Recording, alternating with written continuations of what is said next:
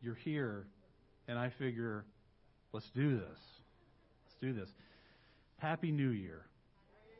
It is wonderful to see you, and I'm so thankful to kick off this uh, this year uh, with you. So let's stand together and let's worship our amazing God, who is the same yesterday, today, and forever. Here we go.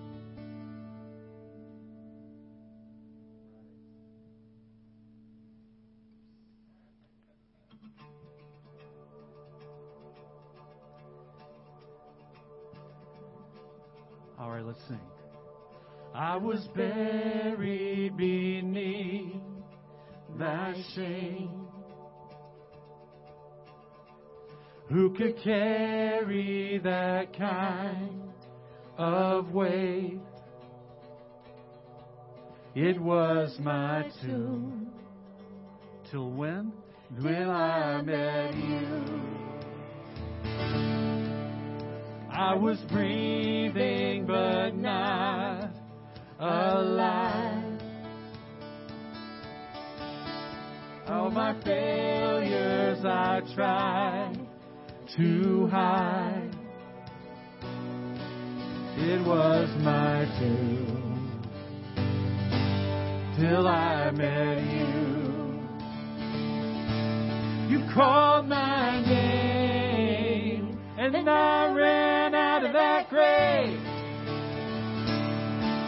Out of the darkness into your glorious day.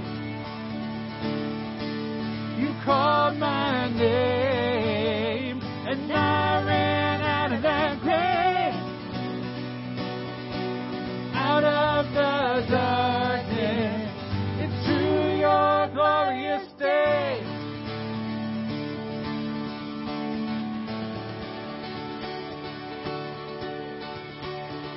your mercy has saved my soul.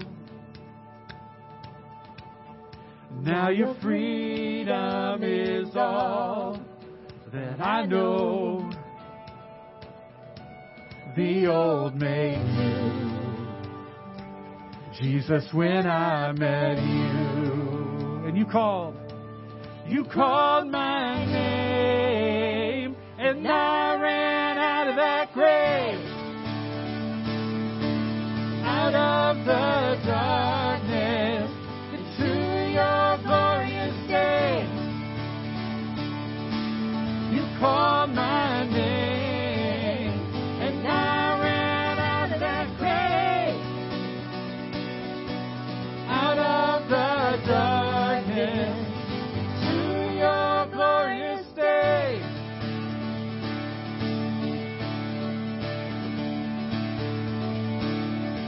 here's some truth right here. I needed rescue. My sin was heavy, but chains break at the weight of your glory. I needed shelter. I was an orphan. Now you call me a citizen of heaven. When I was broken, you were my healing. And your love is the air that I'm breathing. I have a future. My eyes are open. Cause when you call my name, I ran out of that grave. Out of the darkness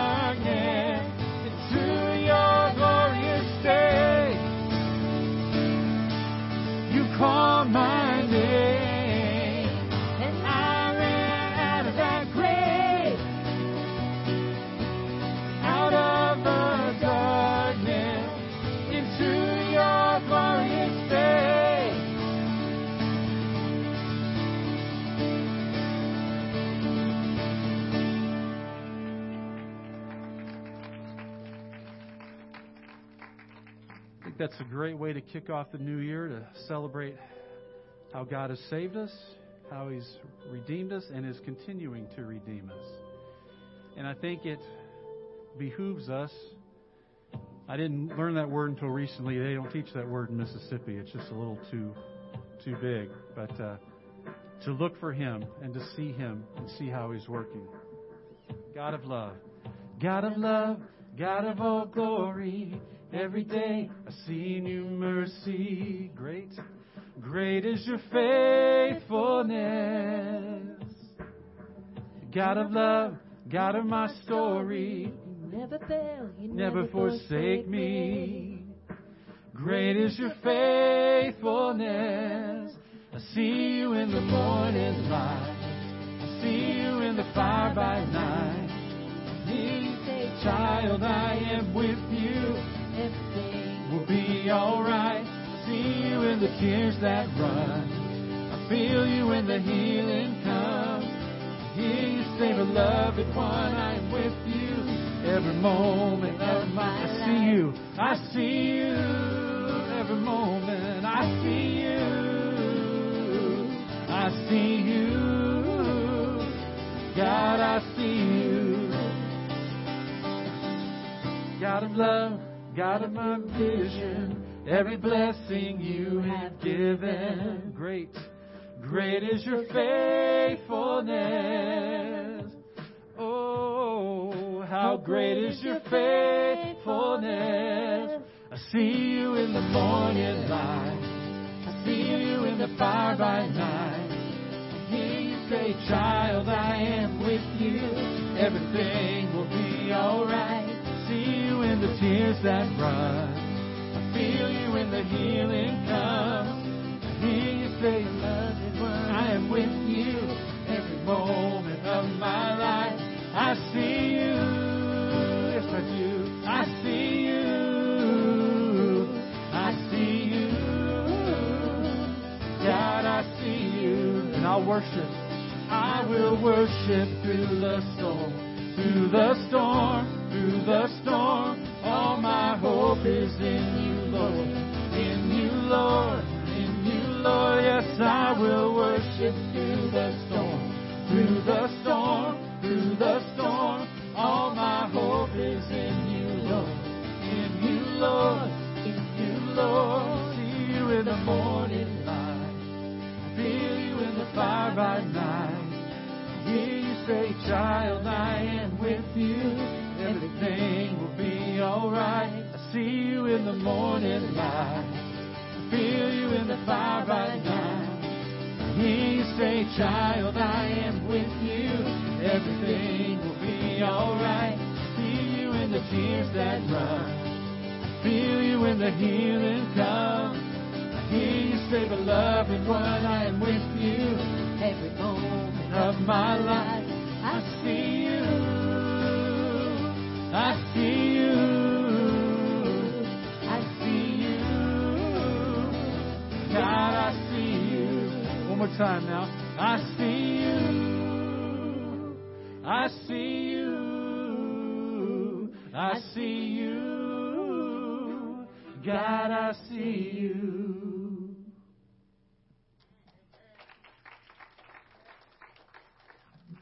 Can have a seat for a second. Thank you for worshiping with us. My wife Carolyn's going to lead us in a time of revival prayer right now. Thank you. Well, good morning. Happy New Year. Well, at this time of year, there is always a lot of talk around New Year's resolutions. And, you know, our social media is blowing up with um, great quotes and announcements of how to change something or go after something new in this year. And pausing and planning the new year isn't a bad thing at all. But what we must remember is our hope is not in a new year. Our hope is in the one who makes all things new. Isaiah 43 says, But the Lord says, Do not cling to events of the past or dwell on what happened long ago. Watch for the new thing I'm going to do. It is happening already. You can see it now. I will make a road through the wilderness and give you streams of water there. We look at our world and we see hurt and we see brokenness. Um, and we might not even have to look at our world. We can maybe even look at our own lives and what's happening around us, and we can see hurt and brokenness. Um, but I want to I want to take you with me, and I want to take our eyes off the world, and I want to take our eyes up on the Lord and what He can do, and He is doing a new thing. Um, in the book of Acts, it says, In the last days it shall be, God declares, that I will pour out my spirit upon all flesh. Let's pray for repentance and let's pray of more of that to come. And let's pray for God to pour out his spirit. Our world needs that. And when we pray for God to pull out his spirit, we're asking him to to save people. To for those that are lost and those that are far from God and those that don't aren't seeking him, we're asking God to awaken. We're asking God. That's what revival prayer is. We're asking God to awaken eyes to see, ears to hear, hearts to turn, for there to be repentance, from for people to actually look toward God, and then for God to pour out His Spirit. There's no better time than now to beginning of a year, right? If we're going to be making resolutions, if we're going to say, you know, I want to do something a little different. What about incorporating revival prayer into our lives? And not just not just every now and then, but daily. Daily praying for revival. Letting go of the past, let's pray for God's will to be done on earth as it is in heaven. And let's pray for that great awakening in our world. God is working and God is moving, and we all want to see God move in, in the lives and hearts of our neighbors and our coworkers and our family and our friends, those that are far from God. But how will that happen unless we pray? Unless we pray. How many of you here can say, I think I'm here today because somebody prayed for me? Amen. Somebody prayed for me. And that means somebody needs you praying for them.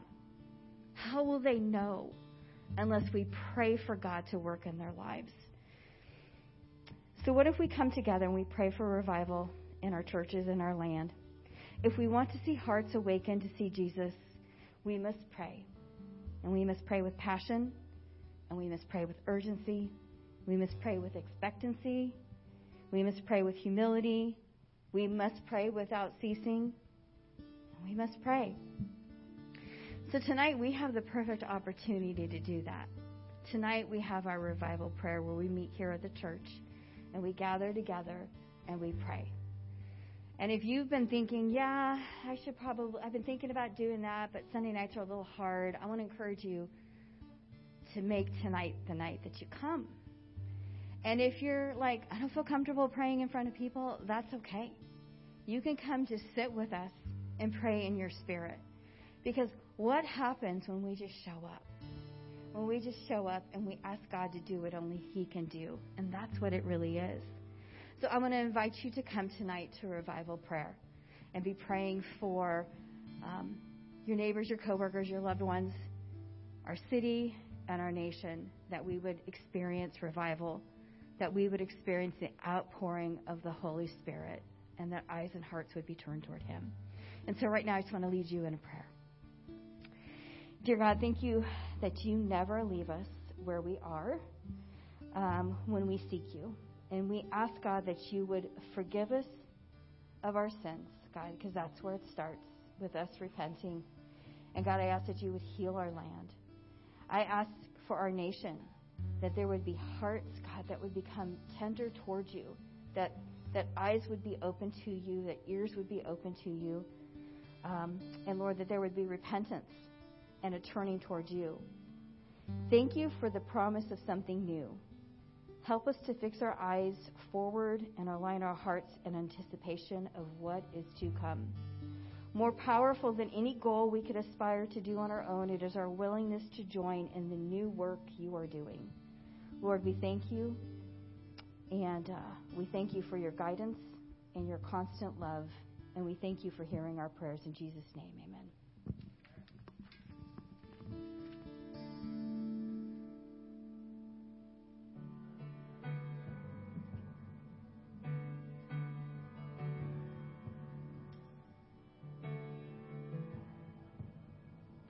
Thank you, Carolyn. Let's stand together, church. God can do it. He can revive. He's a waymaker. All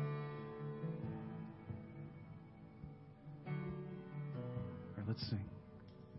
You are here, moving in our midst. I worship you. I worship you. You are here, working in this place. I worship you. I worship you. You are here. You are here, moving in our midst. I worship you. I worship you. You are here, working in this place. I worship you. I worship you.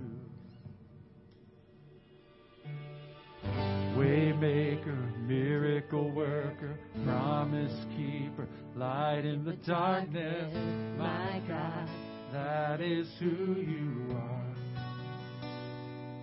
You are waymaker, miracle worker, promise keeper, light in the darkness, my God, that is who you are.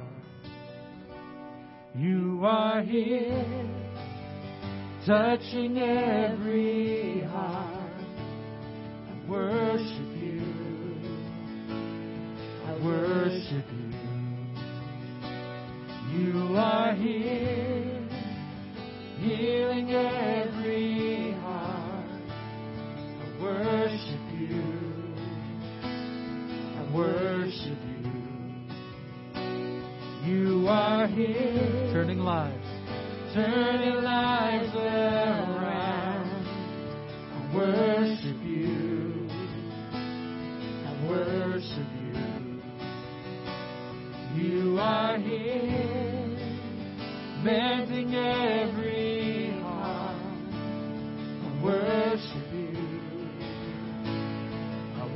worship you. You are waymaker, miracle worker promise keeper, light in the darkness, my God, that is who you are. Yes, you are. Waymaker, miracle worker, promise keeper, light in the darkness, my God, that is who you are. That is who you are. That is who you are. That is who you are. That is who you are. That is who you are. That is who you are. That is who you are. That is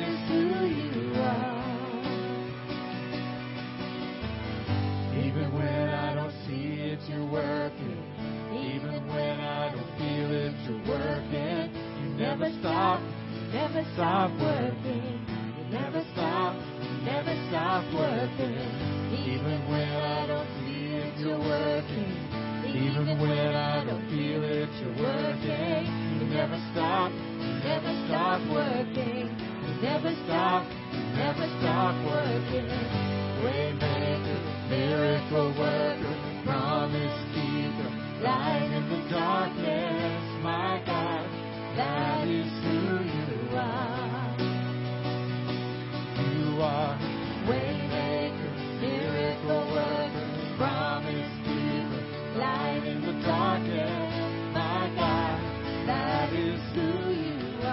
is who. That is who you are. That is who you are. That is who you are. That is who you are. That is who you are. That is who you are. That is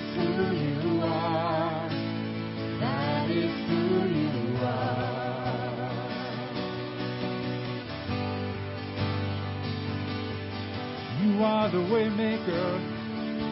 You are our promise keeper.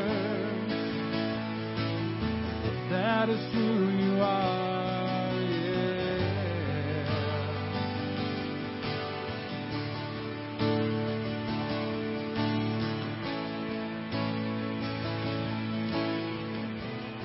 Let's pray together, church.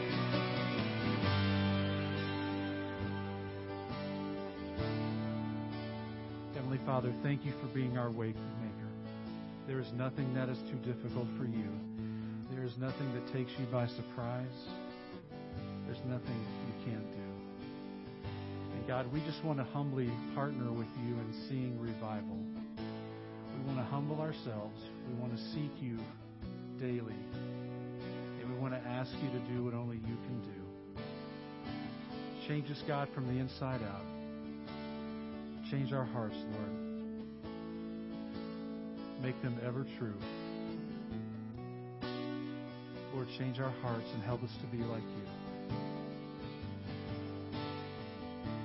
We look forward to how you're going to work in us and through us, especially this year. And we love you, Lord. We pray this in Christ's name. Amen. Have a seat, everybody. All right. Good morning, everybody. Welcome, welcome, welcome. So glad to see each of you. Really glad you could join us. Uh, if you're joining us today, either through YouTube or through Facebook, we're really glad uh, that you chose to worship with us today. Uh, but really, really good to see you guys. Hey, one of the things I like about our church, I've always liked about our church, I, I think it's been a real strength of our church. Uh, I think it's been a value of our church is what we call relational warmth, being relationally warm and uh, what that is and what that's about. It's about it's really just about loving each other well. Uh, it's really uh, just about creating safe places where people can connect and grow. And for us, that looks like a lot of stuff. It looks like our small groups where people get connected there, but also looks like just how we greet each other uh, on Sunday mornings before church, how we greet each other after church. And so this last week, I had a conversation uh, with Rich about this. Right now, most of you know we're seeing a real spike in COVID again, which is not really uh, unexpected. I think our medical experts recognized it. Uh, was going to be coming when they were watching what happened in South Africa. But in South Africa, what happened was there was a, a big spike because of Omicron. Uh, and then, uh, and the bad news about Omicron is this: it's a lot more contagious than Delta was. The good news is you don't get near sick. So, uh, but but what's happened in South Africa is you saw this sharp increase, and then it fell off uh, very very sharply, and that's kind of what medical professionals are expecting here in America. Is that we're kind of in that steep climb, we'll hit the peak, and then we'll go back down again. But I had called uh, Rich. I think it was Monday night. We were talking by phone, and I asked Rich. I just said, Rich, should we be concerned about how we greet one another uh, in this, you know, with the spread of Omicron? And basically, what Rich said to me, he said, uh, as long as you don't have any kind of underlying health conditions, uh, as long as you have, um, um, I'm sorry, my phone is buzzing like crazy, uh, which means that I'm getting lots of text or something. I don't know. Uh, so I just lost my concentration. What was I saying? Anyway, Rich's phone call. All right. All right. Uh, so what, what, when I was talking with Rich, I asked him, should we be concerned about this? And he said, as long as you don't have underlying health problems like uh, an immuno uh, system or some diabetes or something like that, as long as you don't have underlying health problems, as long as you've been double vaccinated and been boosted, the chances of getting a serious illness from COVID is very, very unlikely. And when I say very unlikely, for Rich, he did a special test. For him, it was 0.2%.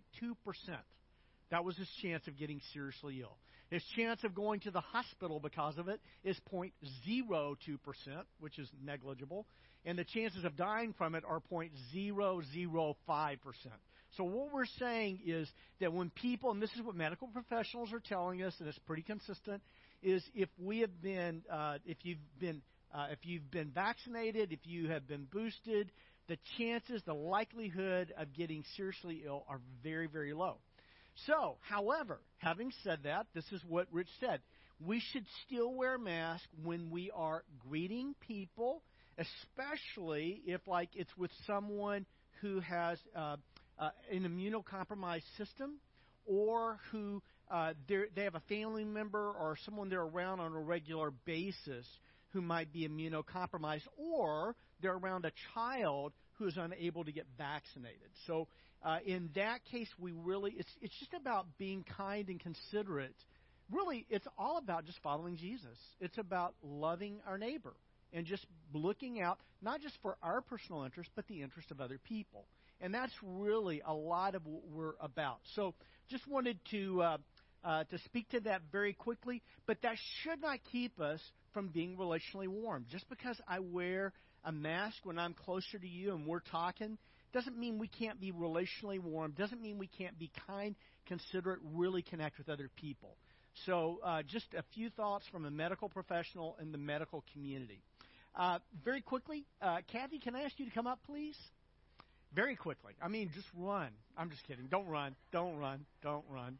Take your time, all right? We have all kinds of time here today.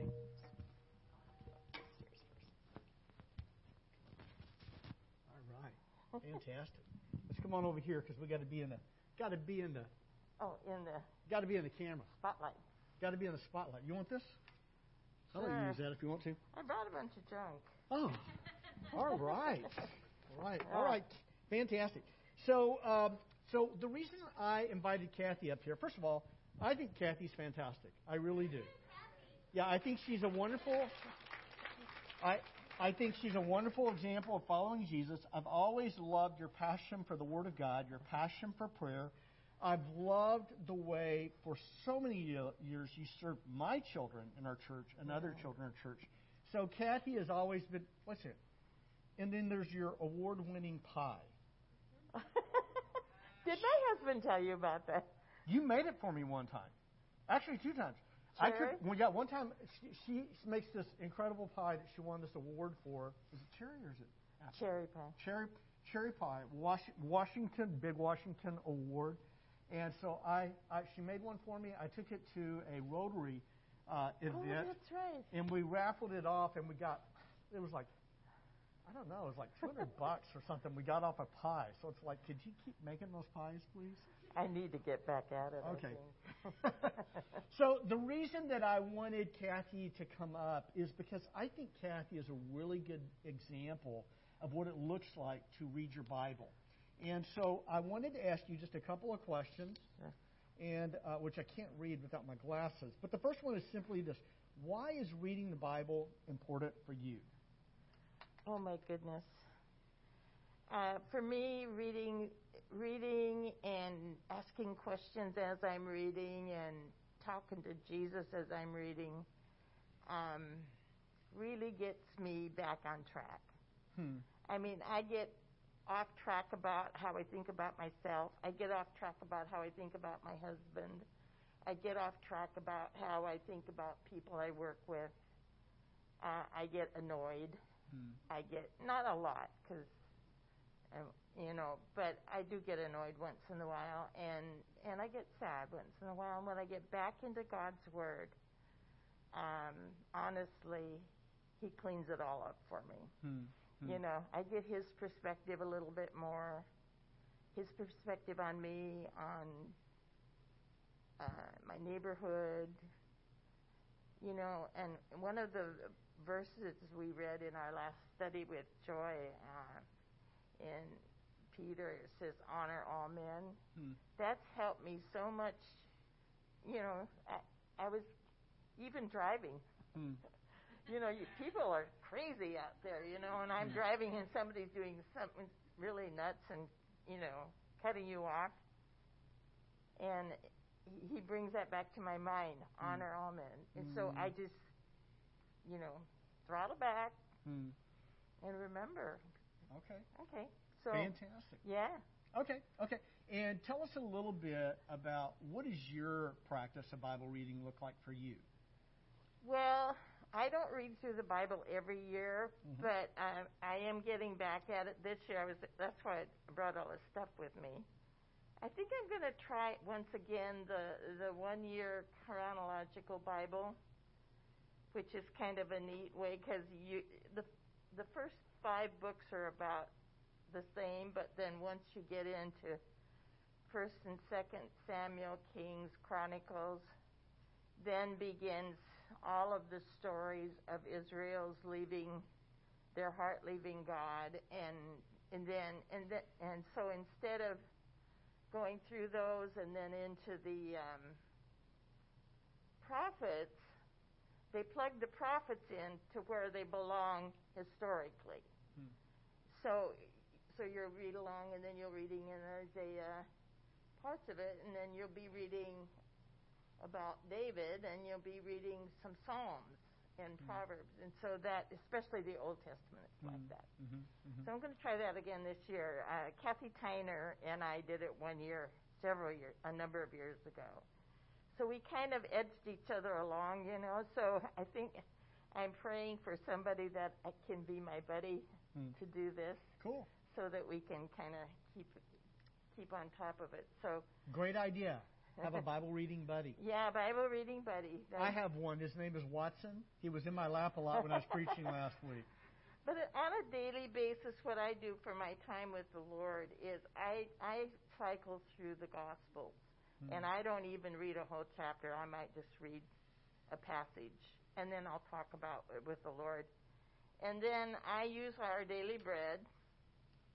Now I never did for years, but I use the our daily bread, and uh, and I go to Walmart and I get these inexpensive five star mead diary.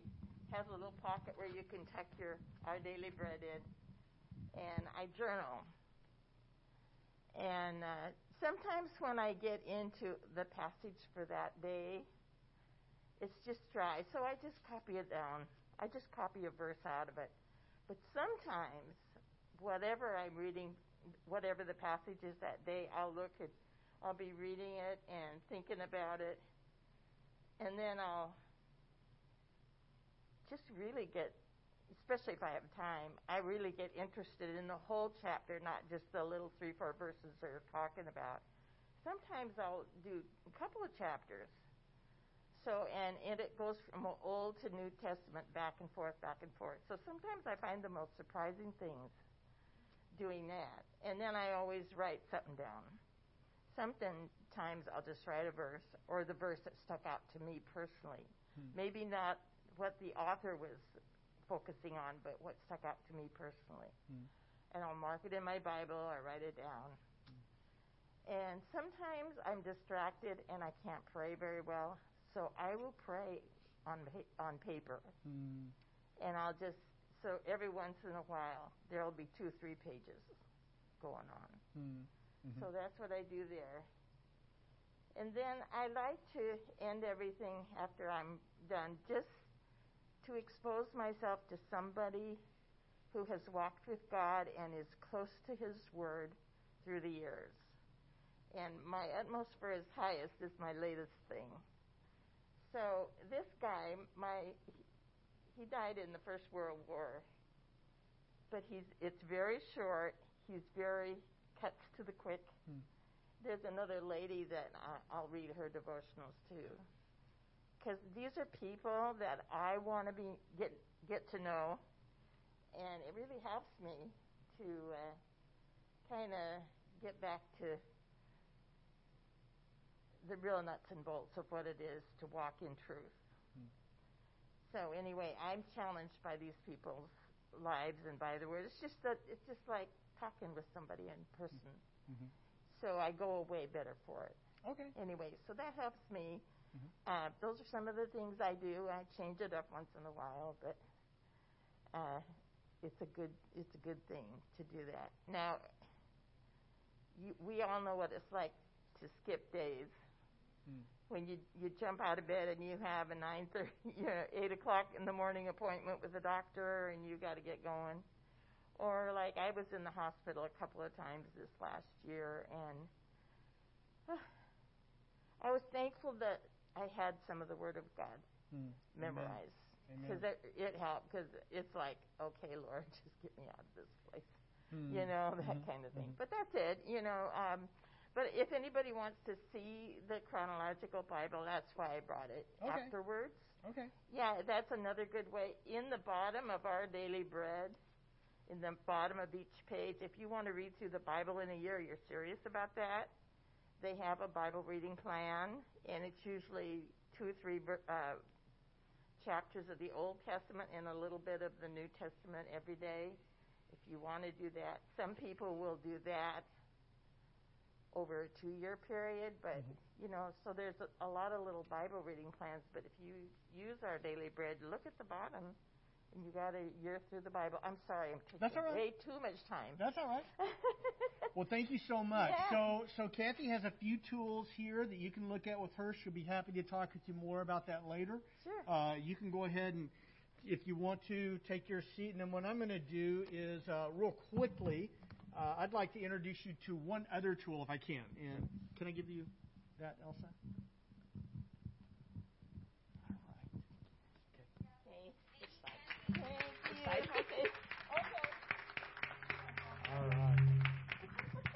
All right, fantastic. Well, thank you so much, Kathy. So, uh, one other thing, this is uh, so she mentioned tools a little bit, and I think uh, what works for one person will not always work for another person. Uh, and what's important is finding what really works well for you, finding something that's simple. Uh, and if you are, if you're new to the idea of Bible reading, it's really good to have some kind of a tool. And uh, so, a tool that I was introduced to yesterday uh, is an app uh, that I downloaded on my iPhone. It's called Dwell, uh, and you can download it free for seven days. Then after that, it's a forty dollar uh, subscription for a year. But my belief is, if forty dollars gets you into the Word of God and the Word of God into you, I mean, look at the kinds of stuff we spend money on that really has no real value for our soul. And I'm like, forty dollars is a small investment if it really if, if you're going to use it. And so I like it. I really like it. I used it yesterday. I used it again today. My son introduced uh, me to it, and it has a lot of different reading plans. So you just pick the plan that works best for you. So I'm reading the New Testament and the Old Testament. It's really cool because you can listen to it as you read it. Uh, it, it's the lazy man's way of reading through the Bible. Let me put it that way. Because what it does is it actually goes through the scripture, so you're actually looking at it, and you don't have to change pages. It's like it moves along and it highlights what verse you're on all the way through it. Uh, and then it's got like uh, you can set music to the background, whatever music you like, and you can pick between like I don't know, there's like 20 different voices, maybe more, you know, uh, and uh, several different translations, including the King James, I think the New King James, the English Standard Version, the NIV, uh, and I think the New Living Translation, and maybe a couple others.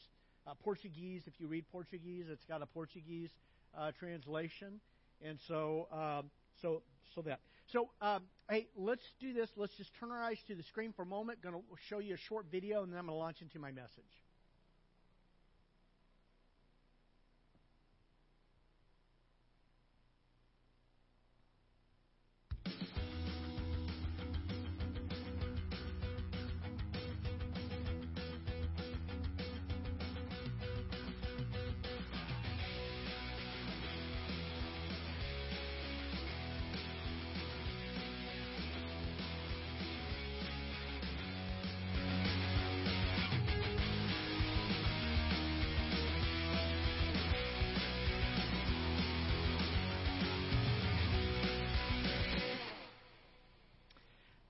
Right. So, uh, real quick, next week we're going to kick off a brand new series. This series is going to be uh, on the fruit of the Spirit. It's actually a part of a spiritual growth campaign. I just realized what I didn't do.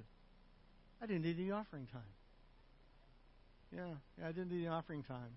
So, uh, can we do that real quick? Actually, uh, I want to do it because I do think it's an important part of our worship. All right. Uh, so, um, uh, as you know, we, we serve a God who is awesome, who is holy, who is uh, who is gracious, merciful, loving, and uh, and for us, uh, worship is uh, there is the worship, worship and song, but also there is the worship in giving, which I also believe is important. So at this time, we want to bring our tithes, our offerings to God. And at uh, Solana Valley Church, there are a number of ways that you can uh, give to our church. Uh, the first one is by giving online at www. That's spelled www at solanavalley.org uh, backslash giving. So you can do it that way. Uh, you can tap Give on the SVC phone app, uh, and then uh, also, uh, and then just follow the prompts. Just follow the prompts, whatever it tells you to do. Then you can also send a church uh, check to uh, 1307 Oliver Road, uh, right here. Uh, that's another way that you can give. You can text give, the, the word give, to 707 uh, 883 3019. That's 707 883 3019. And finally, if you're here in person, uh, we have a little silver slot on the wall back behind the sound booth uh, where you can put uh, you can put an offering there if you'd like to do that. Um, so, um, so what I wanted to do, and I apologize, I did not do this well, uh, but uh, uh, is is I, what I want you to do is I want you to imagine your life, a life filled. I don't know what your life looks like. I don't know how you would describe your life, but I want you to imagine that your life is filled with love that your life is filled with joy, that your life is filled with peace, that your life is filled with patience, even when that mean person cuts you off in traffic, uh, that your life is filled with uh, love, joy, peace, patience, kindness, goodness, faithfulness, gentleness, and self control. I want you to imagine that your life is filled with these kinds of things, and I want you to imagine it permeates all the most important relationships of your life. Uh, it permeates your marriage, it permeates your family, uh, your home. It, it, it goes with you into the workplace, it goes with you to school if you're in school, it goes with you wherever you go. And uh, for some uh, of us, I, I, just want you to uh, uh, kind of think about this and imagine this. And this is what I want you to understand is that this kind of a life is possible. It is possible. Uh, and, but it's only possible as we walk by the Spirit, as we are led by the Spirit, as we keep in step uh, with the Spirit, as we live by the Spirit. And so, what we're going to do is we're going to have a spiritual growth campaign, uh, Life in the Spirit and uh, where we're going to be talking about that. And we're going to be talking about what does life in the Spirit look like. And so, what it's going to look like is 10 consecutive Sundays. We're going to have a message each week where we'll analyze different parts of the fruit of the Spirit, explore each of those uh, parts of the fruit of the Spirit in more detail. And then also, uh, we're going to have concurrent Bible studies that'll be working through the book of Galatians because the fruit of the Spirit is found in Galatians chapter 5. So, what we want to do is we'll be studying in our groups, we'll be studying uh, the book of Galatians, which will give us a better context for really talking about and thinking about life in the Spirit, for thinking about the fruit of the Spirit. And, uh, and by studying the Word together, I really think when you study the Scriptures in community, uh, I, I think it's something that's really good for us. And the reason it's so good for us is because uh, we get an opportunity to actually live it in relationship with the people around us. And uh, because the fruit of the Spirit is something that you live by yourself, it's something that you live in community. And so, uh, so over the next few weeks, uh, this is what I'm going to encourage you to do. Uh, this will help you get off to a fantastic start. Start in in, uh, in 2022 is to read your Bible daily, uh, to uh, plug into participate in a Bible study on Galatians weekly. Uh, we're going to have a group on Tuesday nights, I think, led by the Classens. We'll have one on Thursday nights, uh, led by the Acords. Uh, we'll have a women's group on Sunday afternoons that will be led by my wife. Uh, I'm going to lead a men's group here on Monday nights, uh, but uh, there should be a group for everybody.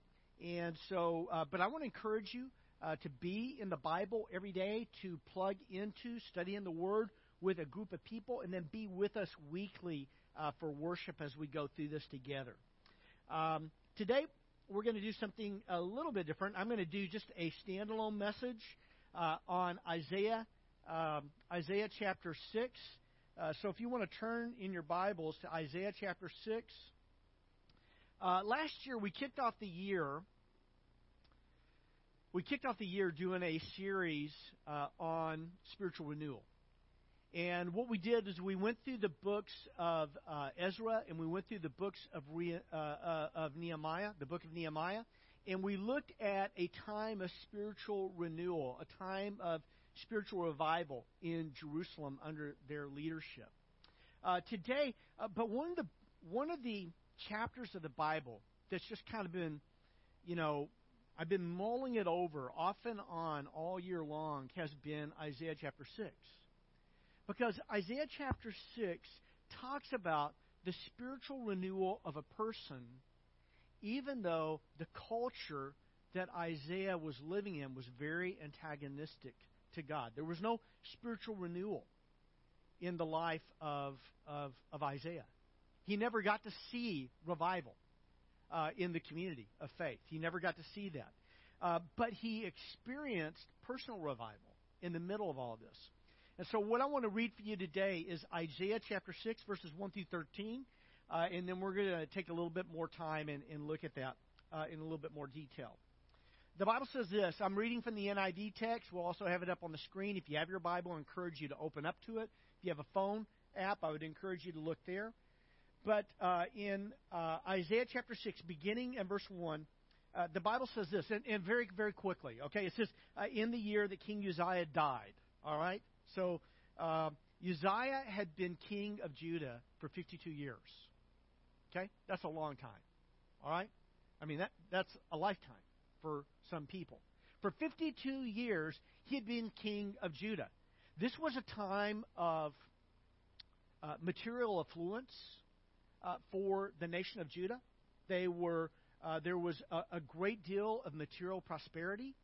However, with that, there was also a great deal of spiritual apathy.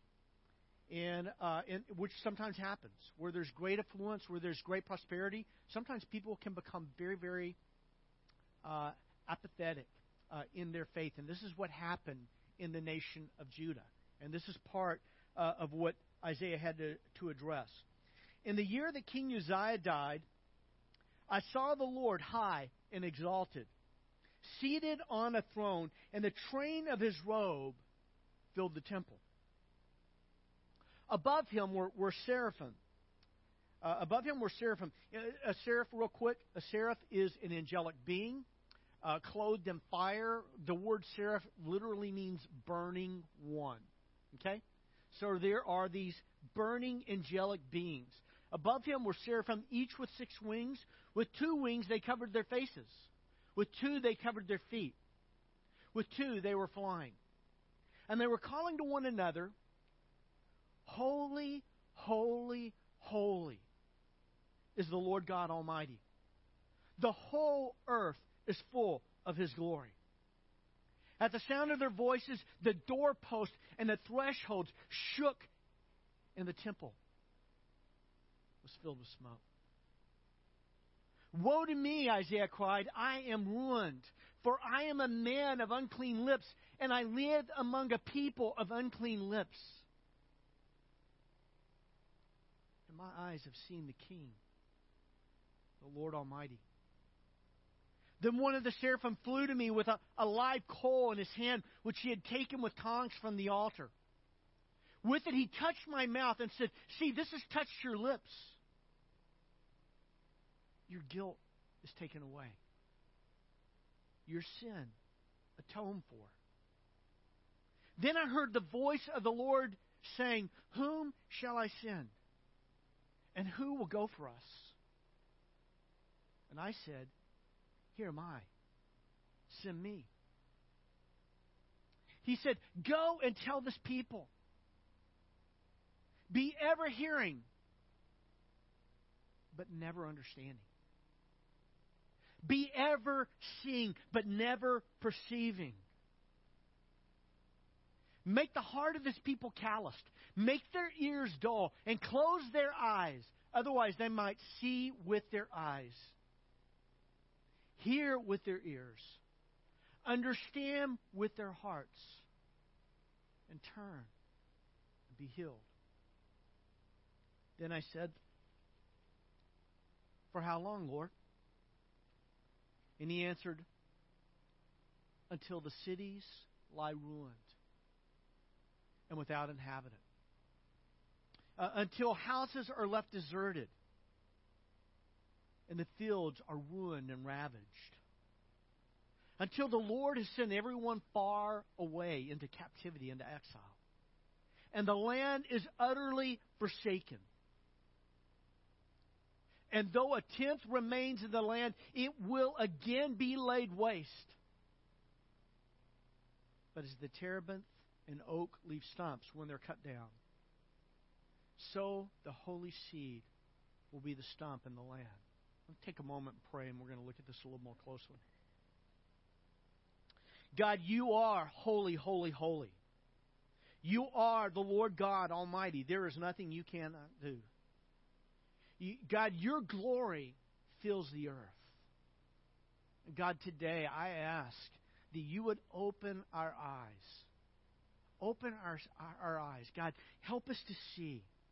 Help us to see you in all of your holiness. Uh, help us to humble ourselves before you.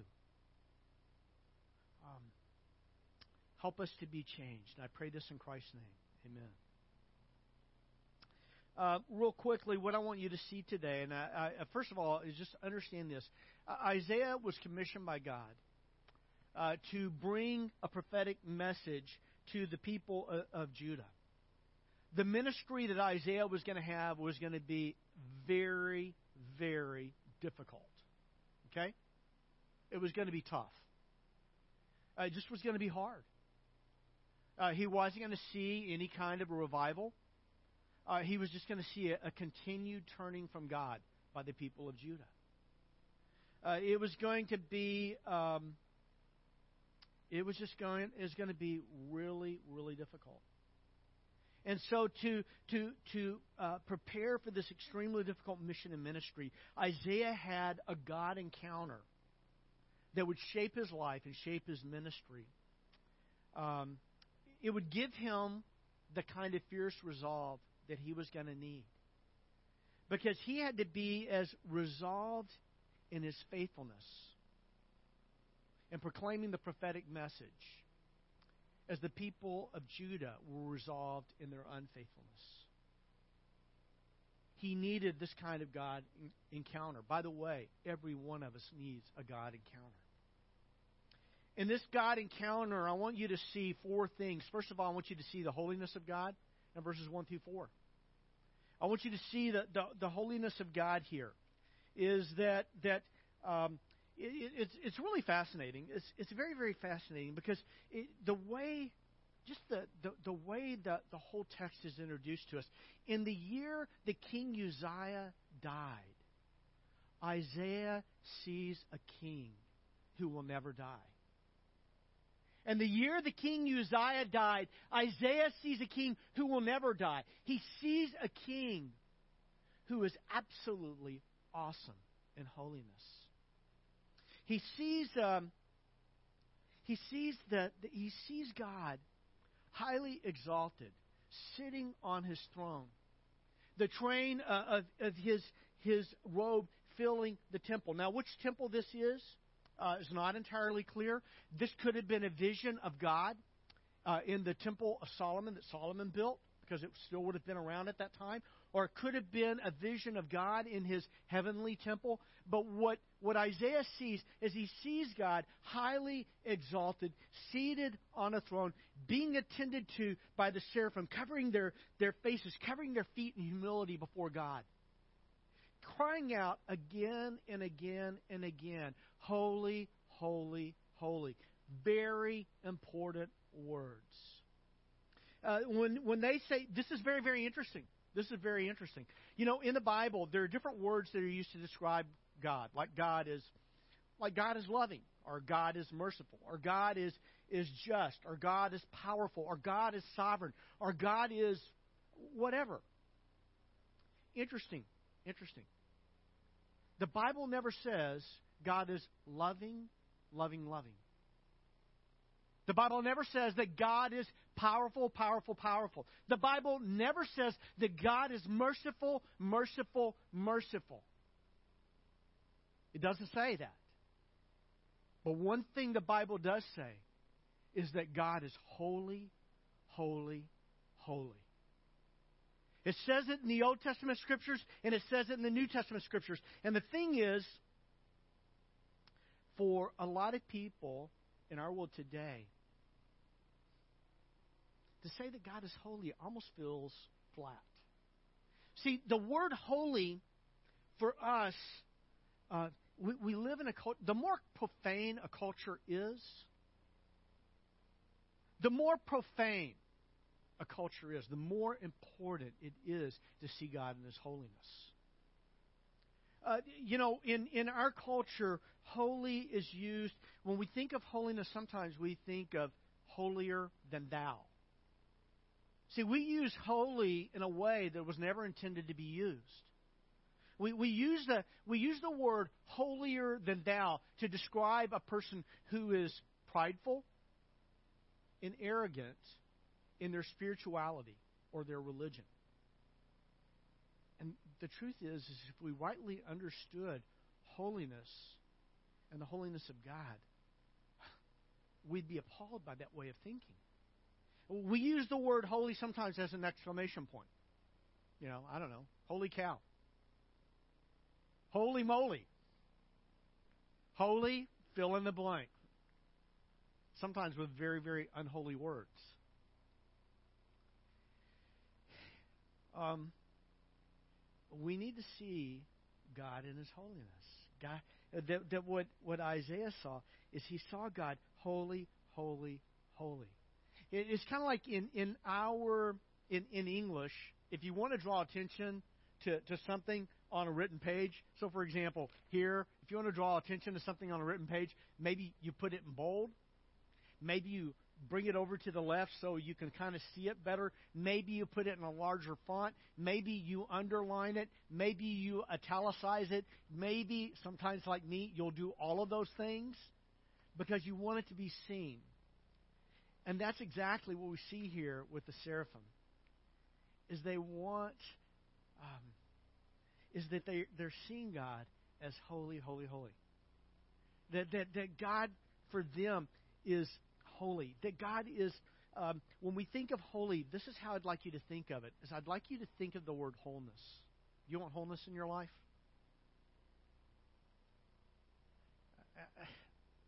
Do you want? Do you want your, I don't know, your body to be whole? Imagine for a moment your arm is rotting flesh infested with maggots. That's what unholiness is. Holiness is it's uh, healthy, it's whole, it is um, it, it is healthy, very very healthy, and that's the difference between holiness and unholiness. One is is like spiritual decay and rot and filth and one is like total, complete health and, and wholeness and good. Um, the first thing I want you to see is I want you to see the holiness of God. The second thing I want you to see is the humility of Isaiah. Is that when, when Isaiah sees God, immediately uh, he cries out, Woe, woe to me. Woe to me. Uh, he says, Woe to me, I am ruined, for I am a man of unclean lips, and I live among a people of unclean lips. And my eyes have seen the King, the Lord Almighty. Very, very quickly. Uh, I really believe, uh, what I want you to see is the humility of Isaiah. I do not believe this is a cry of despair. I don't. I don't think it's a cry of despair. I think it is a cry of, of humility before God. I think it is a humble compassion, uh, confession before God. God, you are holy, and I am not. I am a man of unclean lips. See, the seraphim, they are worshiping God, declaring His holiness. In a sense, He's saying, I, I am a man of unclean lips. I, I, I can't even, you know, I don't even deserve to speak of your holiness because of my uncleanness. I'm a man of unclean lips and I live among a people of unclean lips. And, and, and what we see in this is, I don't think this is a cry of despair. I think it is a, a cry of, of humility, of, of confession of sin before God. I actually believe it is a, a I believe it's a cry not of despair, but of desperation. Desperation before God That, that, and the reason I say this, and I, I believe we see evidence in what happens after this, is because with, with Isaiah, what he is doing here is he's saying, I am a man of unclean lips. I live among a people of unclean lips. And immediately what God does is God makes provision for Isaiah. That, uh, that the atonement of Isaiah. That immediately the seraphim flies to Isaiah with a live coal in his hand. He takes it, he touches the lips of Isaiah with the coal, and he says, Your uh, he says this. He says, See, this has touched your lips. Your guilt is taken away. Your sin atoned for.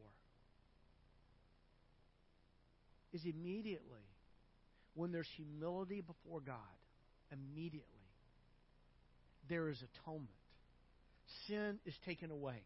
Uh, the word atonement, kind of an interesting word, not a word we use in everyday life uh, because we don't typically sacrifice lambs. If you do, please stop. Okay? Uh, if you're out sacrificing animals, just not not cool. All right. Uh, in the Old Testament system, yes, there was a place for it, uh, but there's a reason why we don't make we don't do that anymore. Because see, Jesus is our atoning sacrifice. Jesus is our atoning sacrifice, and so uh, and, and so in this case, uh, to to atone means to purge uh, to forgive, to annul, to blot out sin. It means to appease wrath. It means to make amends or make good. By the way, Isaiah does not make uh, amends for himself. He does not make good for himself.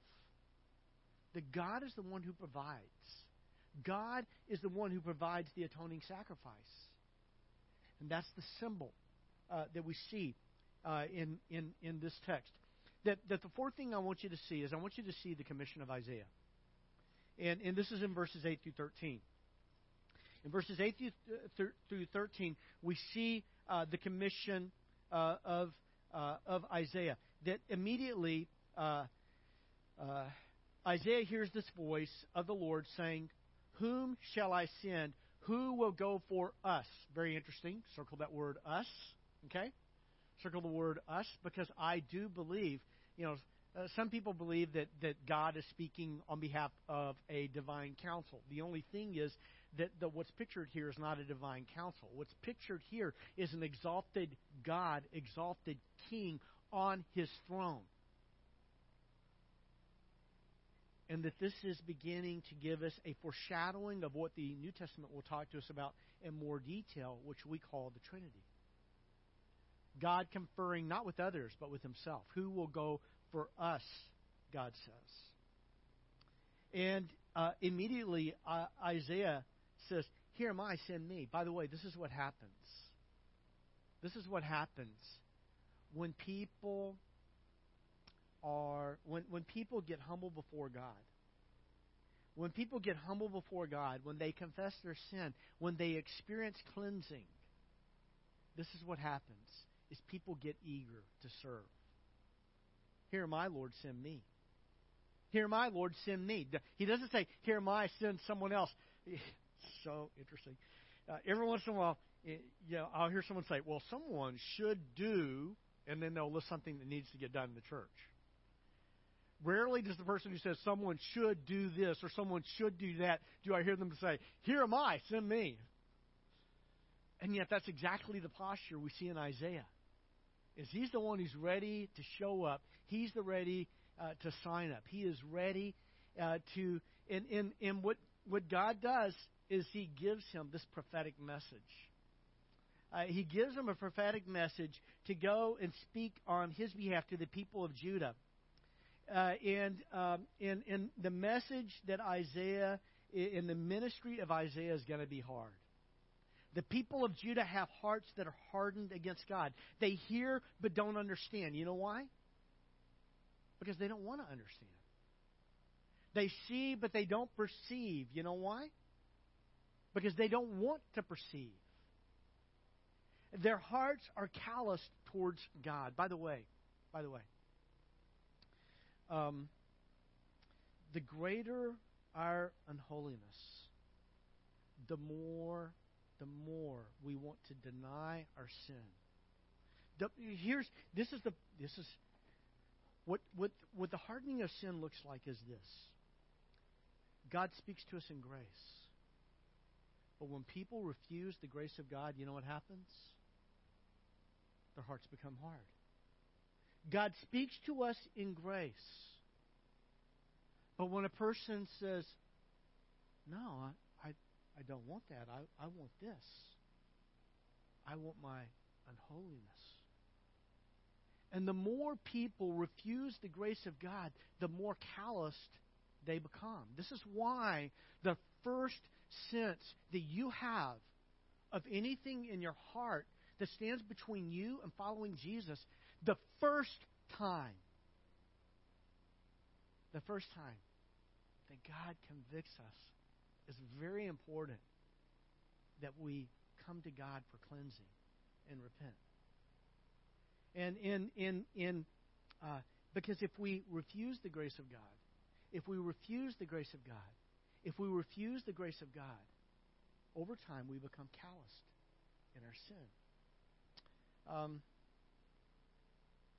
I'm just going to, real quick, uh, just a, a, a, few application points and, and finish this. Uh, four things, four things I think God wants for us. Number one, we need a fresh appreciation of the holiness and glory of God. I think in 21st century North America, we are wild by all kinds of things, but we have ceased to be wild by God.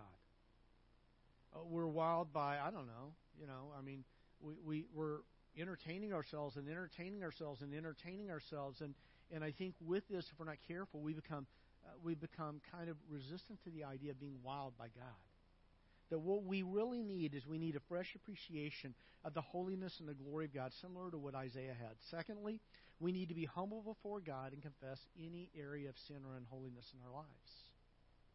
That, that we need to uh, immediately confess our sins. Immediately, we need to uh, to uh, and, and when we do this, this is not a cry of despair. This is not a cry of despair. It's just simple humbling ourselves before God. It's not a cry of despair, it's a cry of desperation that we want to be holy as God is holy. Third is this is that we need to be cleansed by the atoning sacrifice of Christ. Now, here's the thing.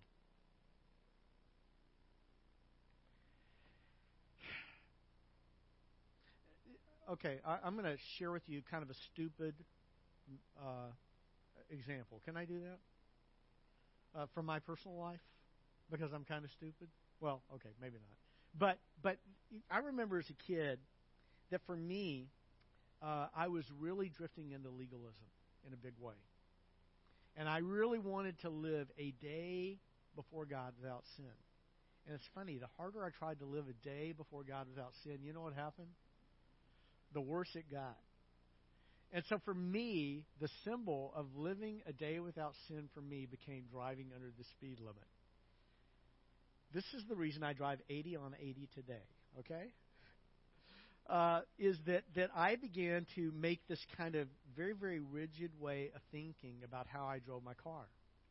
And so if the speed limit was 25, I would go from 0 to 25 as fast as any car could go, okay? If uh, the speed limit was 45, I was at a stoplight. The moment the light turned green, it, the accelerator was on the floorboard. Uh, not that I was impatient or anything, uh, but I wanted to get to 45 as fast as I could. And uh, at this time, I was also driving. Uh, I was driving uh, in in doing deliveries for a drugstore in uh, a local pharmacy in, in in Little Rock, and I would drive all around town. Sometimes I'd drive through very very narrow streets and through neighborhoods and stuff like that. And as I was doing this, I was always listening to guys like John MacArthur and, and Chuck Swindoll on, on the the, the radio. Those were the people I was listening to a lot. And so I'd be listening to them, meanwhile, trying to get the speed limit as fast as I could go without going a mile an hour over. But the moment the moment I went a mile an hour over, my radio sta- station changed to Led Zeppelin, and I would drive like crazy everywhere because I was like, well, I've already blown it today. I might as well just go ahead and drive the way I want to drive. Okay, and and and um, wh- where am I going with this? The, the point is the point is this: is that I was trying to make atonement for myself. I was trying to cleanse myself through uh, my own personal discipline, and I would fa- fail miserably again and again and again.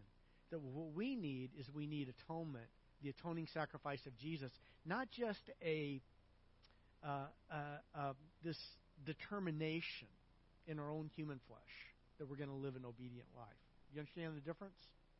Okay, we need an atoning sacrifice, not legalism. Uh, fourth, fourth, we need to eagerly fulfill the prophetic ministry that God has given us to proclaim the gospel to all people everywhere. Now, fortunately, you know, fortunately, we don't have the ministry of Isaiah, where we have to talk to people who are resistant to the gospel, resistant to the prophetic message over and over again. Here's the thing. This is what I want you to know. This is crazy. I, Isaiah asked, he, he asked God, how long, how long how long am I supposed to do this? How long am I supposed to proclaim this message? And, and the answer of God is this until the cities lie ruined and without inhabitant, until the houses are left deserted and the fields are ruined and ravaged, until the Lord has sent everyone far away. This is exile, this is captivity. Uh, uh, and the land is utterly forsaken. Do you know how long it took for that to happen? The prophetic call to ministry with Isaiah happened in 7 excuse me, yeah, 739 BC. The exile, the deportation uh, happened in 605 BC. 135 years later. Judah persisted in its sin without any kind of revival for 135 years.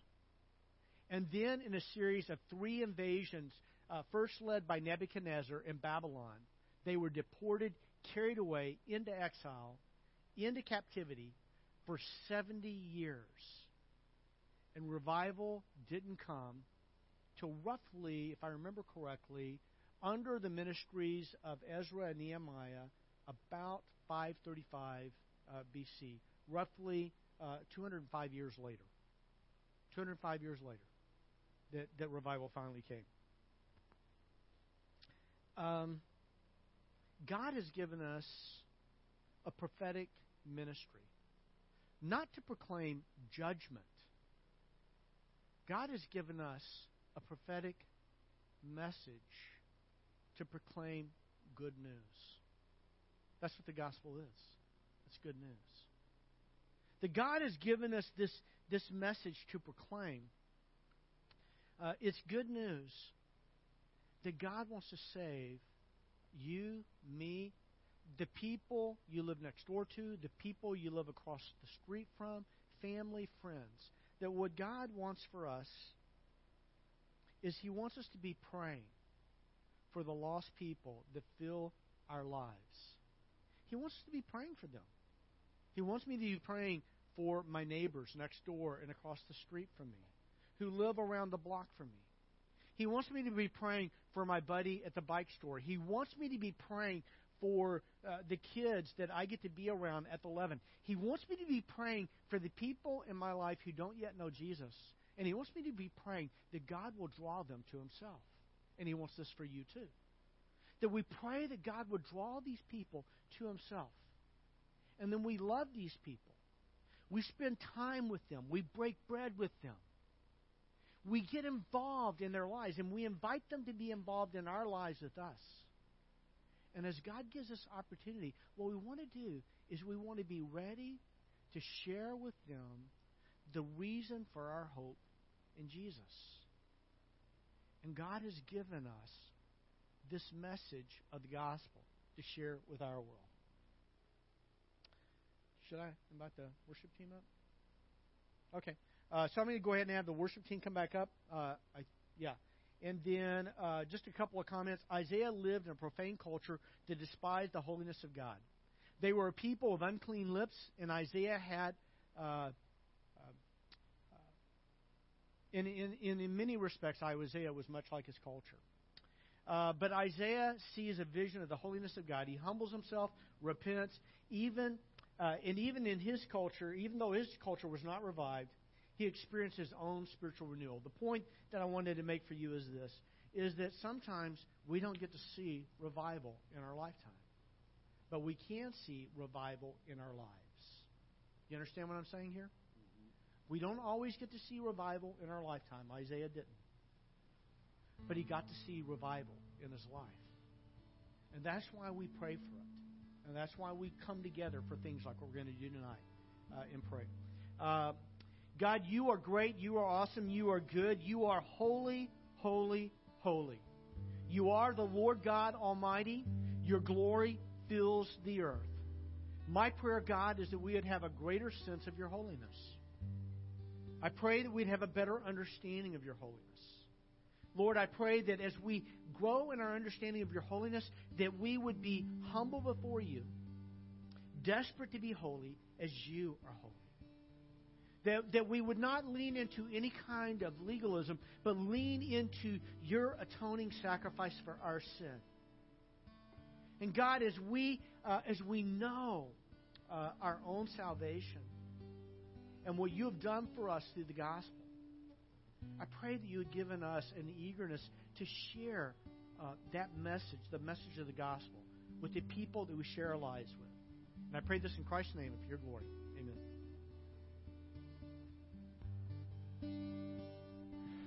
Thank you so much, Gary. Before we do our closing song here, Jen has some special announcements to share with us. Good morning, family. All right, so I'm I'm Jen. If you don't know me, I hope you do. If I haven't met you, I'd love to. So I just wanted to say good morning. Thank you, Gary, for that awesome message. And I just have a couple of quick announcements to go over. Number one, Carolyn did a great job talking about revival prayer for tonight, but I just want to remind you that is going to be tonight here at 6:30 in the sanctuary. We would just encourage you to come join us to pray as a group as a body of believers, and that way we can all be in agreement with each other, and God will hear what we have to say. Um, it's awesome when we can pray together, not just by ourselves. So I would invite you to join us in that. Um, also, the new series is going to start next week, Sunday, January 9th, about uh, the spirit of, the fruit of the spirit, and the series is actually called Life in the Spirit, and it's going to teach us how to walk in fellowship with the Spirit, and we can live it out in our daily lives. And I would encourage you guys to join one of those groups the Tuesday night, the Thursday night, the Sunday night, the Monday night. One of those groups. It's a great way to um, continue learning more about what we do on Sundays. We can talk about it with each other. We can build relationships. So I'd really encourage you, if you haven't done, done a small group, that you would join one. And it will just expand our Sunday into our week. Because we should be doing this all week long, not just on Sundays but diving into the Word, like Kathy was talking about, all week long. And one way we can do that is in connection in a community group. So that helps with that. Um, I have another really big uh, ask from you guys, and that is a serving opportunity. So before COVID came, we used to have on that beautiful back table awesome refreshments every Sunday. We would have coffee brewing back there. But because of COVID, we had to cut all that out. So um, the guidelines are so, such that we can bring that back now, but we need your guys' help to make that happen. So Sharon Lynch is going to be um, our point person on the refreshments. So if you are a person who wants to be on that team, we would love to have you. We have a sign up back there. If you go ahead and put your information, and somebody will contact you about that. We'd love to get this going. If you are a person who loves coffee, I know I do. Uh, we need a leader in that uh, ministry area. We also need people who are willing to serve in that ministry. So if you're a person that would be interested in doing that, we would love to bring that back every Sunday. I know my kids, they get so excited when they come out of Sunday school and they run to the refreshment table and they're like, "Oh, what's over here?" So um, we just want to bring that back. It gives us an opportunity to have fellowship as a church. After church, we can connect with each other. We can share what's going on in our lives over coffee and a donut. So, um, this is, to me, is a very important thing that we bring back, but we can't do it without hands to do it. So, if it's something that you're interested in, please reach out, sign up, and we can get in contact with you about that. I'm going to now turn it back over to our wonderful worship team. Thank you, everybody. Have a great day. Thanks, Jen. Let's stand, church. and worship together one last time today. I was buried beneath my shame. Who could carry that kind of weight? It was my tomb till I met you. I was breathing but not alive.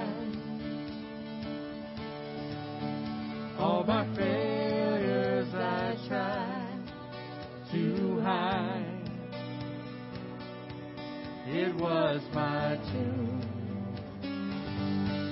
till I met you. You called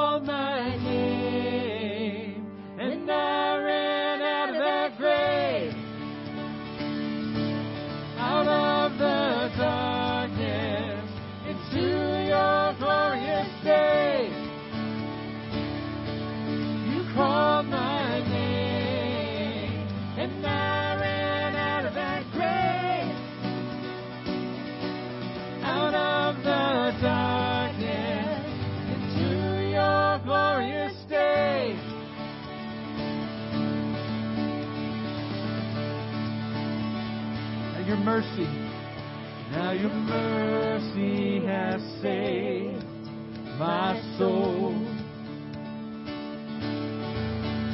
Now your freedom is all that I know.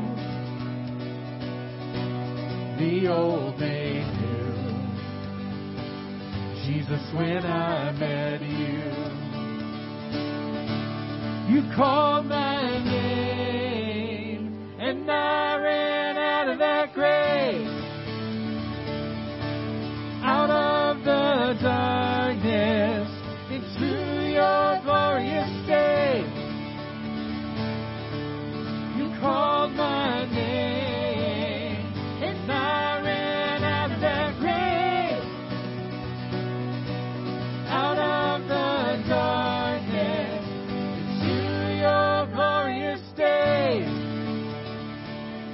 grateful you were here with us today. Hope to see you back here tonight at 6:30 for revival prayer. Until then, take care.